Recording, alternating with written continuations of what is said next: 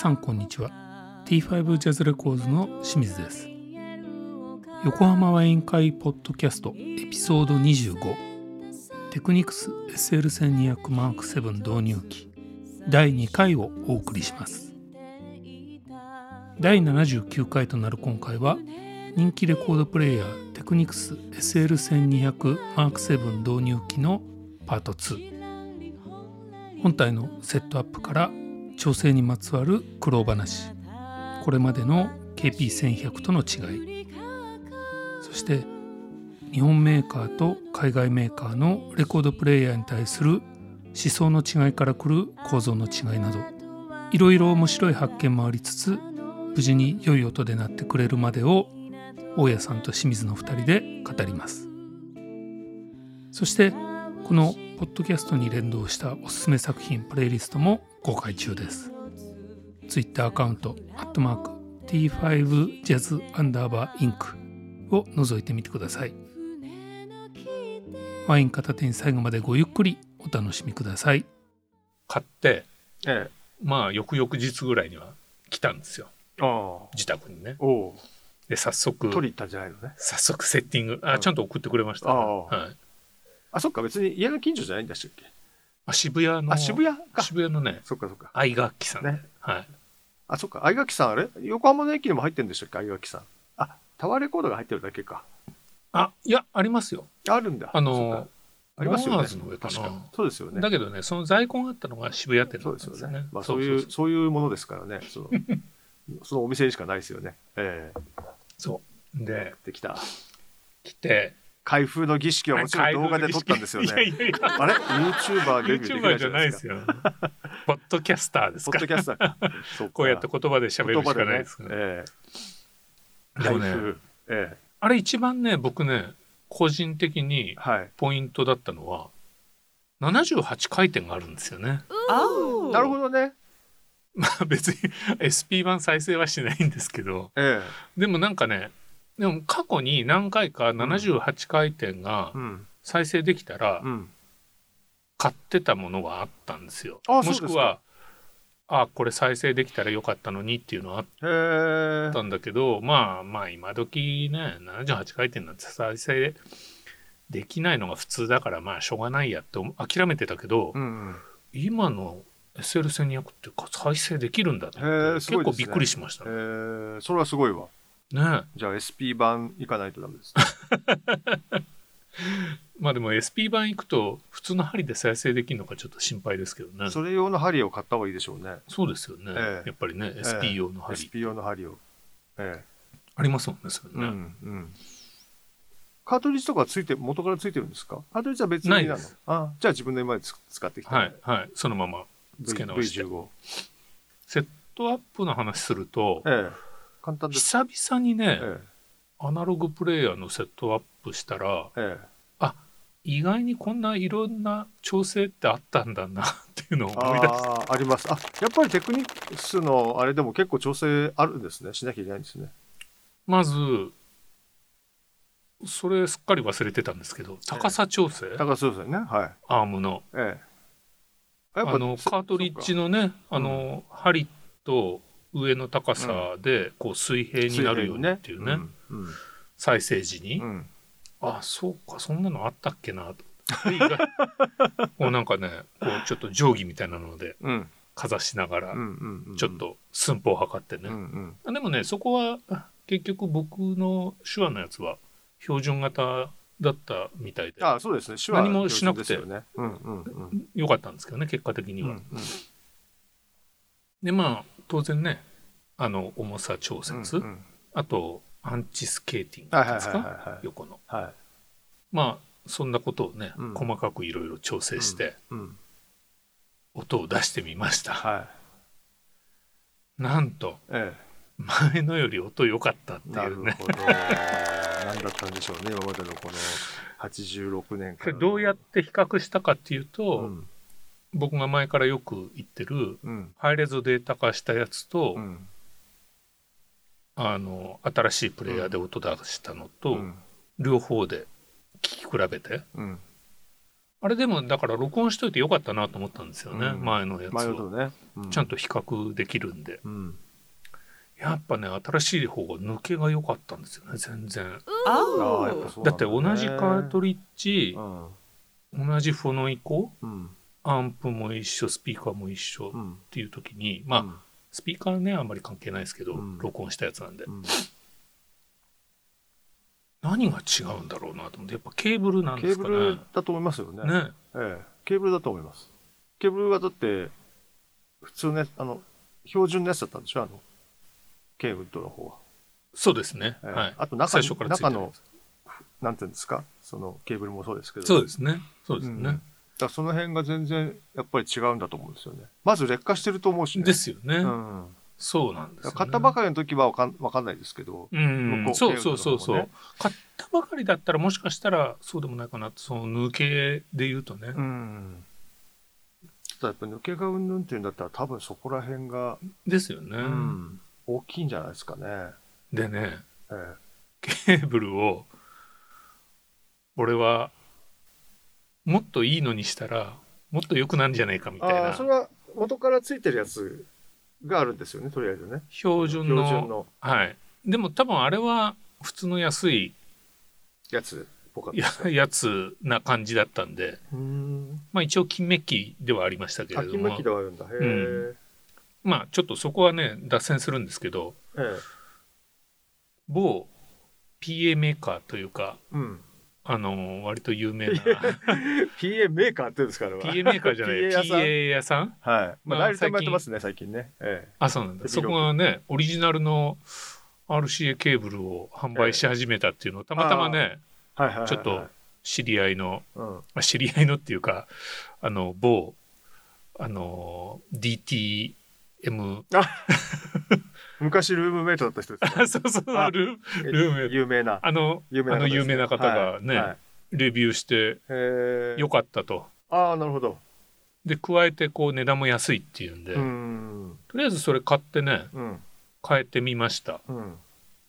ん、やっぱね良かったですね。それはそれでさらに、うん、あれも不思議な話です。不思議な話っていうかいつも思いますけど、うん、最初からもうちょっとまともなものつけてくれるんだよね。いや、そうなんですよね。まあ、じゅうまんだと難しいのかもしれないけど、どうせ変えることを前提にしてるんですかね。前提っていうのもどうかと思いますよね。あのソウルノートっていうね、はい、ちょっと話ずれますけど、はい、ソウルノートっていうあの、はい、アンプとかを作ってる日本の会社があるんですよ、えー、個人会社みたいな会社なんですけど、えー、すごい人気あるんですけど、まあ、うん、最初はねじゅうまんぐらいのパワーアンプとか、うん、ダックとかそういうのを作ってたんですけど、うん、今はねひゃくまんとかさんびゃくまんとかも作ってる、えー、ですごいこうファンが多いんですよ、うん、で僕聞いたことないんですけど、うん、そこはね絶対純正ケーブルなんだよ、えー、純正ケーブルで調整してるんだから、それで以外だとバランス崩れるから使わない。あ、社長が、そういうこと？社長が力説するの。なるほどね、えー、そうで、あでやっぱり変えるとバランス崩れましたって言ってる人が一応多かったですね。ああ、そうなんだ、うん、うん、そう。ただこの前見た僕が某アコアコリバっていう会社本当の会社名は違うんだけど、うん、のケーブルだけは変えたらよ全然良くなりましたって書いてあったけどそうなんだと思う。そうなんだ、えー、でもそれぐらいのね、なんかあるだった方がいいような気がするんですよね。そうですよね。まあじゅうまんだとしょうがないかもしれないけど、ほらオーディオってちょっと本当ずれちゃったあれですけど、ひゃくまんぐらいのやつでも、うん、もうなんかついてる電源ケーブルこれかよみたいなのが多いじゃないですか、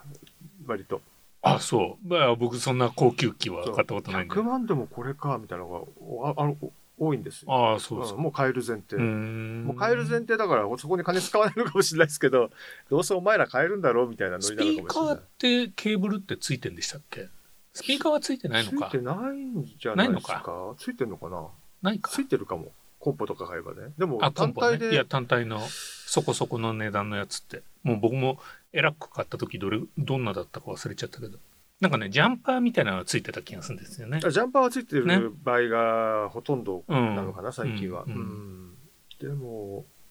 ケーブルはついてないか、ついてないかな。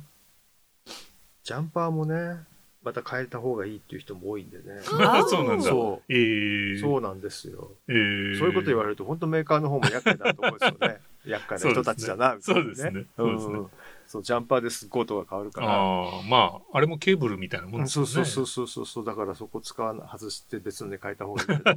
良くないんだとかだとか中に入っちゃってるやつとかもありますけど、あでもあれですか、あれ外したりできるんだよな、中に入ってるっていうのは金属のプレートみたいなのがつないであって、うんうん、それが見えないように内側に入れてあって、あそんなのあるんですか、もうあるんですよ、まあ、ただそれはあのこうなんていうの、こう切り替えスイッチみたいなのがあって、うん、こう浮かせた状態にできるんですけどね、外側から、うんうん、でもそういうのわざわざそうやってやってるのにそれわざわざ変えんのかよみたいな、ね、うん、オーディオマニアってめんどくさいなみたいなねだからそういうのもあってでしょうけどね、あ、なるほどね、うん、えー、でも楽しみが増えていいですね。電源ケーブルは変えてないんですか？電源ケーブルはまだ変えてないですね。あ、それは割と汎用品みたいなのがついてるんですか？それも普通の汎用品ですね。ですね、そうですね。はい。だ多分あれも変えたらだいぶ違うんだろうなみたいなね。なんかね、不思議な話ですけどね。プレイヤー、あ、そうか、プレイヤーでも一応あそこ電気取ってるもんな、針から、ね、微弱な。そう、あと エムエム だとそうでもないか、微弱でもないか。そうそう。でね、ね、それで言うと、その聞き比べの時にも。まあ、さんじゅうにビットの きゅうじゅうろっけい で録音した音はほぼほぼ、うん、まあ聞いてる限りはレコードの再生と全く同じだったはずなんだけど、うん、まあ一応録音データでも聞き比べようかなと思って録音しようとしたんですよ、うんうんうん、そしたらね、ブーンっていうハムノイズみたいなのが聞こえて、あれあれって思って、でそこでやったのがアースなんですよ。ね、で元々アース線ついてないんだ今時って、あのあの電源のプレイヤーのプレイヤーの電源ケーブルのフォノのところじゃないんだ。あ、フォノはありますよ。あ、ついてるよね。フォノはフォノであるんで、うん、それはもちろんつないでるんですけど、それ以外に電源ケーブルの先にも、うん、あのこうアース端子が一応なんていうの、あ、ついてるやつ、短い緑色のケーブルがついてて、ピヨンって出てるやつね。それはね、ええ、前の ケーピーせんひゃく はなかったんで、うん、繋いでなかったんですよ、うんうんうん、もしかしてこれが原因かなと思ってね、うんうんうん、でまあちょっと エスエヌエス にも上げたんですけど、うん、ヨドバシカメラでこう単身のね、うん、ぶっといやつ単身ねそこで単身単線にするのがいいですね。あのぶっといやつ買ってきて単線いやこんなに硬いのかと思ってびっくりしました、うん、あ、本当にもうあれだよそう好きなんだけどあんまり使いたくない線の一つです ね、 ですよね、えー、でもねそれつないだら綺麗に消えて、それは あ, あやっぱりこれが原因だったんだと。あ、なるほど。だね、そこはね一つだから未だに疑問に残るんですよね。なんで ケーピーせんひゃく はつながなくても大丈夫だったんだろう。まあ、どっかでアーシングしてんでしょうね。ねえ、してた、偶然何かが起こしたんでしょうね。あのものによって変わりますよ、なぜか。それはやっぱりモーターがそういう高い優秀なモーターを使ってたっていうことなんですかね。モーターの問題じゃないのかな。うーん、なんかね、そのハムって難しくてど何が原因かあんまよく分かんないんですよね、実際のところ。なるほどね。うん、だからどうしてなのかなとは思いますよね、えー、なんでこれでは出ててこっちでは出ないのかなっていうのはすごい疑問で、はいはい、ですよね。それがね、だからさらに発展して言うと、ええ、iMac で録音するときはそれで解決したんですけど、うん、今度それを MacBook Air っていうノート型でね、うんうん、ついこの間やったら、うん、これまたブーンって言い出して、うん、プレイヤーもアースしてんのに、うん、なんでと思って、今度はもしかしてこの MacBook Air もアースしないとダメなわけって思って、まあアースされ、ノートブックはアースされてないですからね。でそもそもだって MacBook Air なんて ユーエスビー 端子しかないわけですよ。 ユーエスビー-C のね、うん、にこくっついてるだけで、うん、そこから電源取れみたいなね、うんうん、でそれつないでみたんですけど、うん、当然こう ユーエスビー の先のね四角いこうアダプターもふたつしかないし、うん、アース端子なんてないし、うん、つないでもダメで、うん、どうしようと。アップルケアもね入ってるんで、うんうん、問い合わせだけど、うん、まあ、向こうの人もそんなアースの知識なんてやっぱないわけですよ、まあ、ないでしょうね。一応仕様的にはそんなアースの必要はないマシンなんでみたいな、うん、あのお力になれずみたいな感じでまあ前もねメールしましたけど、あの基本的に家電についてるアースって感電対策なんで、そうなんですよね、あの感電の可能性が低いものにはもうついてないんですよね。そうなんですよね、えーだからパソコンとか、まあ、最近のものって大体プラスチックで覆われてシールして、シールドしてあるんで、うんでね、感電しないんでね。僕 ユーエスビー のね、端子の仕様まで調べまして、ええ、あ端子の仕様って何ですか？あの ユーエスビー もね、ほら、ええ、こう端子にこうやっぱ細かくこう何本も線があるじゃないですか、はいはいはいはい、見ると、ええ、あの A で見るとよくわかるんですけど、ええはい、C はちょっとちっちゃくてよくわかんないですけど、うんうんうん、あれ一本一本にやっぱりこうね、うんうんな何用何用ってやっぱ決まってるんですよね、うんうんうんうん、でその中にグラウンドってこうアースっていうのがちゃんとあったんで、うんうん、あこれはやっぱこいつでアースできるんだっていうのを思い、うんうん、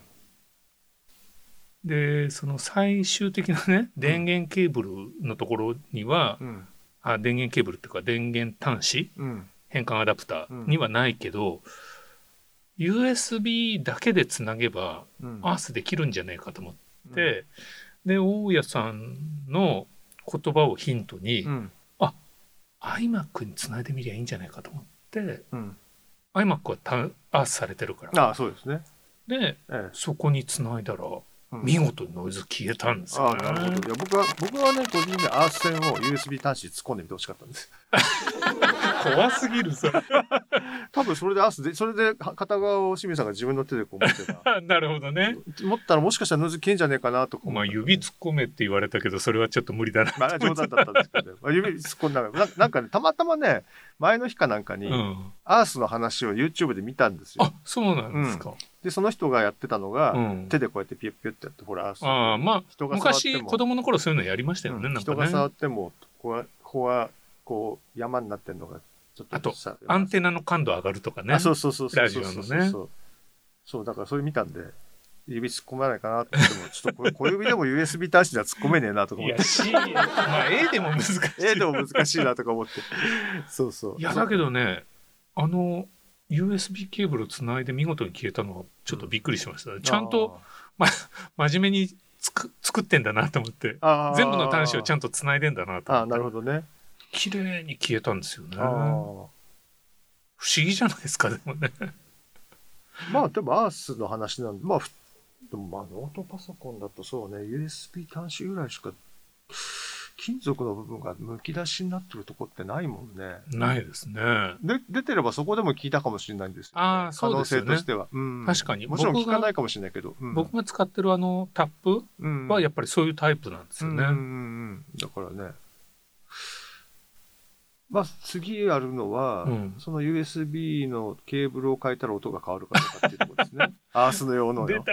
ええ出たその単線を、ま、直に突っ込んで清水さんがこうピュッと指でやった方が音が良かったりしてあボーカルが前に出てきましたみたいなでもあのー、ね親いで親いでさんとかにね売ってましたよ、ね、ユーエスビー アースアースねめっちゃ高かったけどどれもあれいくらぐらいでしたっけ僕いちまんえんぐらいいちまんえんぐらいですね高いですよね高いですよね。うん、高いですね。まあ格好してあるっていうのもあるんだけど、うん、まあ多分そのね普通のなんていうの ユーエスビー じゃないタイプのアースとケーブルの部分は同じの使ってるのかもしれないですけどね。まあそうじゃないですか。高いケーブル使ってまあ端子うう、ね、ユーエスビー 端子がどうなってるのかはあれですけど、うん、へえそういうのまた出てるんですね。まあ、ね、あの ユーエスビー に突っ込むノイズフィルターみたいのを使えばなくなるのかなとかは一瞬思ったんですけど、ね、あなるほどね、ただあれはアースじゃないはずだと思う。でもなんか仮想アースみたいのもあるのかな今。だからあ仮想アースもね、えー、ユーエスビー に突っ込むような、うん、あんまり見たこと ユーエスビー に突っ込むのはあんまり見たことないような気がした。なんかもっとね何万円もするやつもありましたよやっぱりびっくりアースだけでアースだけでね今アース流行ってますからね。うん、あのー、高いのいっぱいありますね、うんうん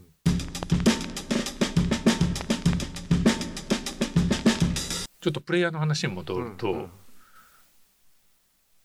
いっこだけね僕前の ケーピーせんひゃく から買い替えて難点があって、ええ、オートリフトアップがない。ああそっかそっかそっかそっかそうせんひゃくついてんだよねきゅうひゃくとかね。そうあそうでした。割とでも今時のアナログプレイヤーって海外製のとかそういうの一切ないですよねきっとね。ないんじゃないですかね。ベルトドライブなんか特に絶対ないと思いますね。ねええー、見たことがないですね。やっぱちゃんとこう自分でピッて上げる、うん、自分でピッて下げるみたいな。そうないっすね。だから僕はねさんじゅう何年あれに慣れちゃってるから、あ結構その最後までついてなきゃいけないって意外にめんどくさいなってちょっと思ったんですよね。めんどくさいですよね。めんどくさいですよね。めんどくさいと思う。しかもだってあれ最後のところで止まってたら、うん、針痛みそうじゃないですか。プチップチップチッってこう毎週毎週回るたびに、うん、まあ大丈夫だと思いますけど、気にする人は気にするでしょうね。だってなんか最後こう線を乗り越えるからあれプチって言ってるんですもんね。あでも気にしてないですか全く。あそう、ええ、だって針硬いもんだそう硬いって言ったってほら、うん、ダイヤモンドバリーでも、うんうん、結局すり減るってことは、うん、やっぱりあそこでこう最後プチプチプチって言ってたら、うん、なんか良くなさそうじゃないですか、うん、そうでもない。あん分かんないあんのかもしれないけど僕は全然気にしない。あそうですか、えー、僕はあんまり気にしないタイプなんですよ、えー、あそうですか、うん、僕は特殊なのかもしれないいやいやいや、えー、いやなんでってそのよくね、うん、アナログ版からハイレゾデータ化する作業みたいなのをするときに、うんうんなんか音ちっちゃくしてその影響ないように音ほとんど鳴らないようにして、うん、もう流しっぱなしみたいにして、うん、パソコンも動かしっぱなしにしてやるんですけど、うんうん、それをやると、うん、最後気がつかないことがあるんですよね、うん、結構ね、うん、それできなくなっちゃいますね。そうオートリフトアップがついてるとねそこはもう何も気にしなくていいんで ね, ね割と楽だったんですけど、ね、それこそパチッパチッって言っちゃいますね。編集しなきゃいけなくなっちゃうね。あまあまあ編集はするんですけど、ね、編集はするんだもんね。そうそうどうせね、うん、それと、まあ、冒頭下げるところも、うん、意外にあの手でやるのって、うん、結構緊張感を強いられないですかああオートリフトない な, ないんだ。あの指でやるんですけど、ええ、指でやるだけなんですね。そうそうそうそう。あ、ま、前のは前のは持って行ってボタンをポチッと押すと、あ、ボタンを押すのね。ボタンを押すとツーって下がるタイプなんです。あ、僕らあのそのリフターがリフターのレバー下げるとゆっくり下がってくるオイルでゆっくり下がってくるやつなんで。あ、そうそう。いやそこは一緒なんですけど、うんうん、あの微妙に場所、まあこれはでも別に ケーピーせんひゃく でも一緒なんですけど、うんあの指でこう動かしてそのポイント決めて、うん、リフターを下げるのが、うん、こうボタンよりも、うん、なんだろう奥にあるせいか、うん、なんかこうちょっと緊張感がある気がするんですよね。ああ、そっかもう慣れちゃってるからあんまり分かんないですね、えー、あとちなみに言うと、うん、今のプレイヤーもそうだし、うん、いっこまえのろくじゅうさんの時もそうだったんですけど、うん、あのあれなんていうんですかあの カ, カートリッジっていうかあのシェルのところのシェルのところのあれ、うん、あれが ね, ね な, ないんですよ。あないないすごくないですか。こうやって持つってこと上から挟んで両手で両指で持たないですよ。だからねやっぱりねだからやっぱり持ってって下ろすしかないんだよね。要するに持っていくときはこう適当にこう指でこう押したり引いたりして。ああそうなんだ、うん、そうだからあこうやって上げた状態でこうやってスライドさせてスライドさせてうわそれも緊張感あるな。それはが、ね、ものすごく嫌ですあのだからこの間そのテクニクスのもう今手放しちゃいましたけど古いアナログプレイヤー買った時にそのシェルつけて、うん、そこにはちゃんとレバーついてた、はいはい、バーがついてたんで、はいはいそれで下ろす時の楽さってじゃなかったですね、うん、両方ともないんですよ。あそうなんだ、うん、でろくさんに至っては説明書にしっかり書いてあるのね、うん、あれついてると音が悪くなるからうちのアームには つ, ついておりません。そうなんだ後からつけないでくださいって書いてあるマジで あ, あれ良くないんですか。うーんあれだからあ れ, もあれ自体も要するにその振動しちゃうんで、まあまあそうですよね、だから材を選んだりネ ジ, ネジ止めしてるやつだったらネジの材料を変えたりする人いっぱいいるんですけど そ, そう言われてみるとあれなんかすごいこう長いのもありますけどめっちゃ短いのもありますね。確かにね、うん、だからいろいろな考え方がいろいろありますでしょうね、えー、そうなんだ。あれはね今でもすごく嫌ですね。ああ確かにそうあれ僕もね一瞬ヘッドシェルも標準のが一応ついてきたので、はい、エスエルせんにひゃく にも、はいはい、あ, ありますねついてますね。変えようかなと思ったんだけど、ええ、もうなんかねあのカートリッジをネジを外してあの細い線をつなぎ替えるのがすごい嫌でやめました、今回は。そのままにしました。わかります。あれ、嫌ですよね。気使うわ。気使いますよね。ね、僕の。切っちゃいそうだもん、あれ。そう、僕の今使ってる、うん、その、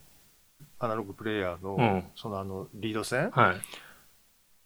あのね、すっごい細いの。糸みたいなの。あだから、細いやつありますよね。危なくて。怖いっすよね。もう絶対いじりたくないんですよね。もう、もう、本当はたまにね、うん、カートリッジ変えたくなるんですよ。ですよね。うん。あのー、デノンのいちまるさんとかに戻してみたくなる。あ基本、はいはいはい。エムシー だとやっぱり基本だと思ってるんで。はい、だけど、まあ、ちょっともう、切れたらどうしようっていう。ですよね。切れたらいくらかかるんだろうっていうメーカーのなんで、あのだからもう絶対そんなことしたくないし、だからダブルアームにしたくなるんだよね。ああ、ね。もうちょっとあの気安、なんかこう気安く扱えるようなものをもう一個つけといて、あそっちで楽しもうかなって思ったりはしたんですよね。シェルを買ってこうカートリッジをつけたままにするとかは。シェルを交換できないタイプなんですよ。あ、そうなんですか。海外多いんですよ。接点が多いから音が悪いからシェルは交換できないものが多いんです。あ、そうなんだ。日本が主流なんじゃないですか、シェル、シェル交換できるのって。あ、そうなんだ。うん。あ、でも逆にじゃあどうやってカートリッジ交換するんですか。要はもう一体型になってるっていう、ね、あのまま、うん、アームついたままでやるの、うん、そう。うわ、それさらに厳しいですね。まあアーム外してもいいんですけど、ね、僕シェル外してやった、うんうんやろうとしたけどそれでも辛いと思ったのに、うん、そうこうやってピンセットとかうわそれは厳しいわ。厳しいっすよあれ。超あんま外してやったっけな、まあちょっと忘れちゃったんですけど、ましてやね大家さんとか僕みたいにこうもうだんだんだんだん近いところの視力が落ちてくると、うん、大変ですよね、ええ、僕あれ買った頃まだ今よ今ほどひどくないからいいけど今やったら愕然とするんじゃないかな。ものすごくここ数年で進んでる、ですよね、進んでるんで、いやー恐ろしいですね。僕はあのネジだけ外して糸糸というかねあのリード線をラジオペンチでこう掴んでやろうとしたけどあまりに硬くてそこでやめました。でまたネジ締め直した。硬い時あるじゃないですか。あの相性があるんですかリード線も。そうそうそうそう。今のやつあんま硬くないちょっと若干あ緩すぎんじゃないかなっていうくらい緩めなんで、あなんまあそれは助かってるんですけど、うん、あれ硬かったら俺もうちょっと気が狂うな。本当に細いんですよマジで。細いのありますよね。もうねなんでしょうこれはっていうぐらい。それは何もともとついてたやつ、うん、もともとも純正の、ね、ああそうなんだ、うん、だからもうそれしかないんですけど。まああとはあのオーディオ一部のオーディオ評論家の人たちがやってるみたいで、ええ、あれですねあのリード線をカスタム、うん、自分でカスタムしちゃうとか外に回して、はいはいはい、アームに外に貼ってやるってやつ、はいはいはいはい、あ そ, そんなこともできるんですか。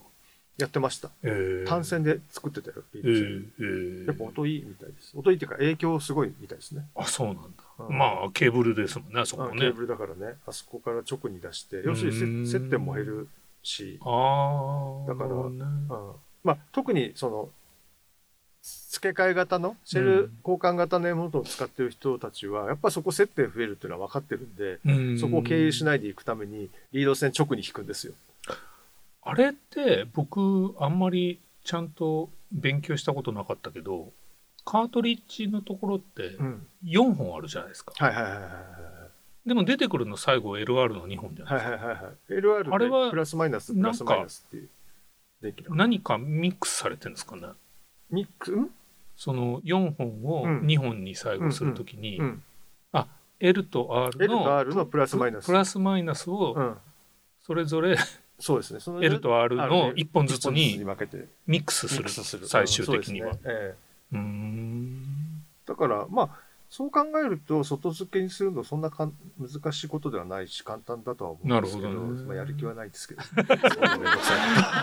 やそこはもう究極ですね。やるとしたら究極ですね。やってみたい気持ちあるけど、ね、自分でそんなもん作る気は全くそうです、ね、気がないっていうか技術がないっていうか視力が追いつかないっていうかだってそのだから今言ったそのにほんをいっぽんにするっていうのは単純に合わせるだけじゃダメですもんね。な何かが間に機械が入るんですよね。いや単純にあ単純にあのえっと、いっぽんにしてるだけ。プラグの端子つけれ、つければいいんじゃないですか。あ、本当。あ、そういう感じ。うんうんうん、あ、そうなんだ。だから簡単だと思うんですよ。あ、そうなんだ。ハンダが得意な人だったら、うーん、ハンダが得意な人だったらっていうね。なるほどね、えー。ラジオから音が出ない僕はダメだと思うんですよ、ねえー。ラジオから音が出たことがなかったという。あ、そっか。あの幼少期の体験がね、トラウマとして僕の脳裏に。あともう一個ね、えー、エスエルせんにひゃく で。うん、まあ、これは、うん、多分吉原氏というか、ええ、まあそれに慣れればいいだけの話だと思うんですけど、ダストカバーが載せるだけっていうね、はいはいはいはい、あ、載せるだけなんだ。へえ。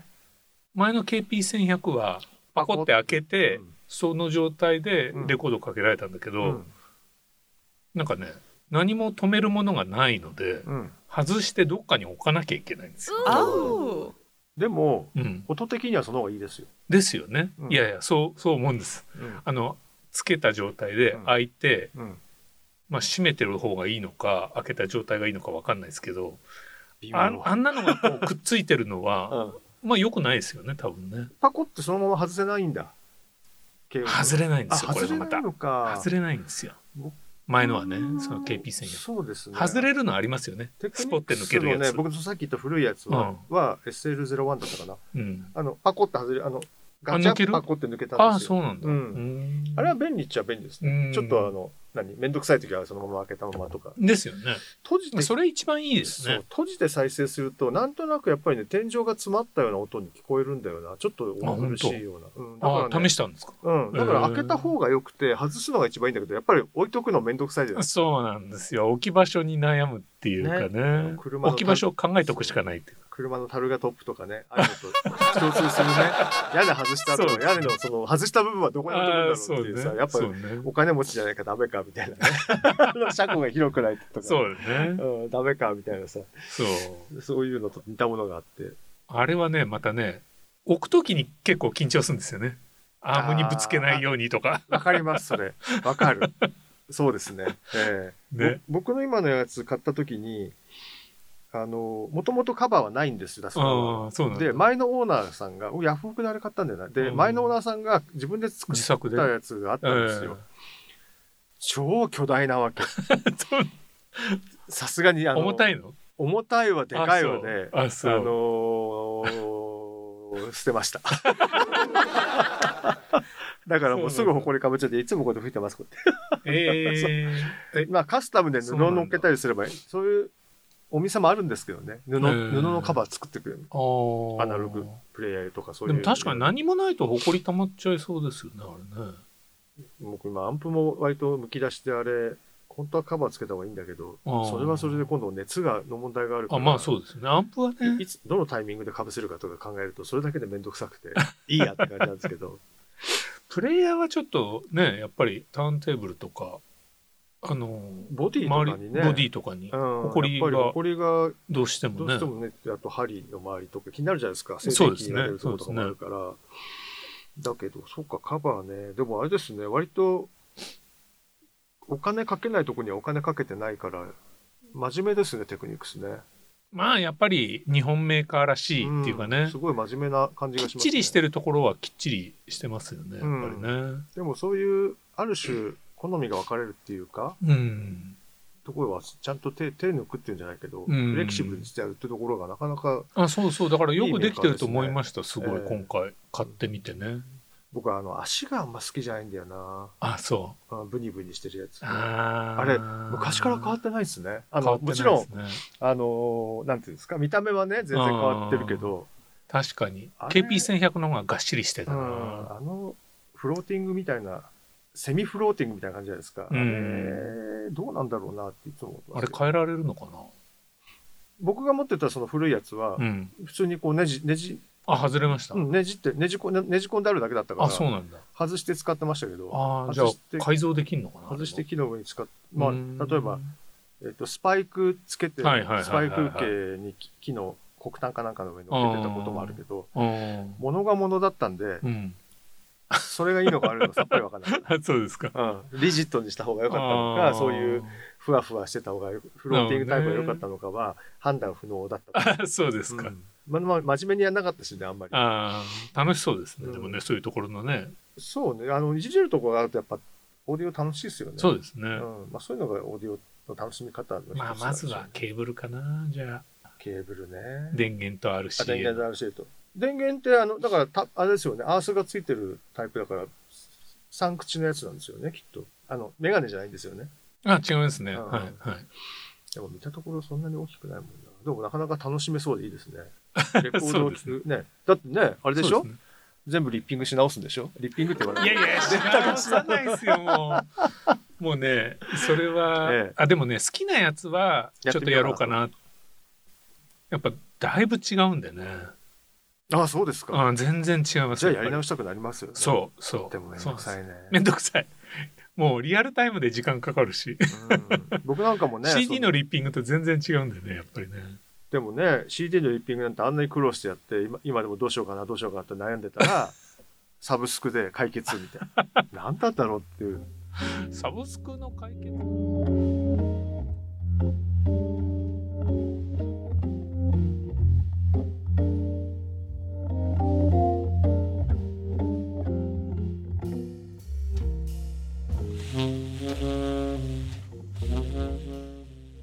皆様お楽しみいただけましたでしょうか。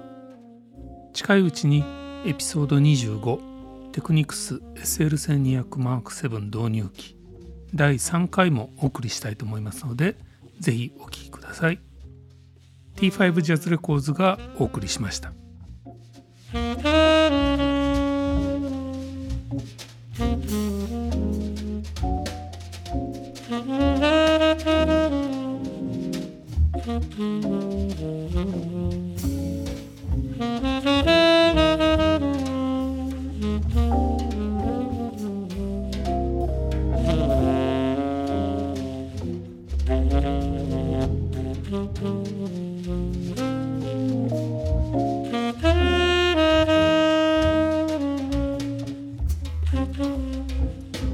Thank you.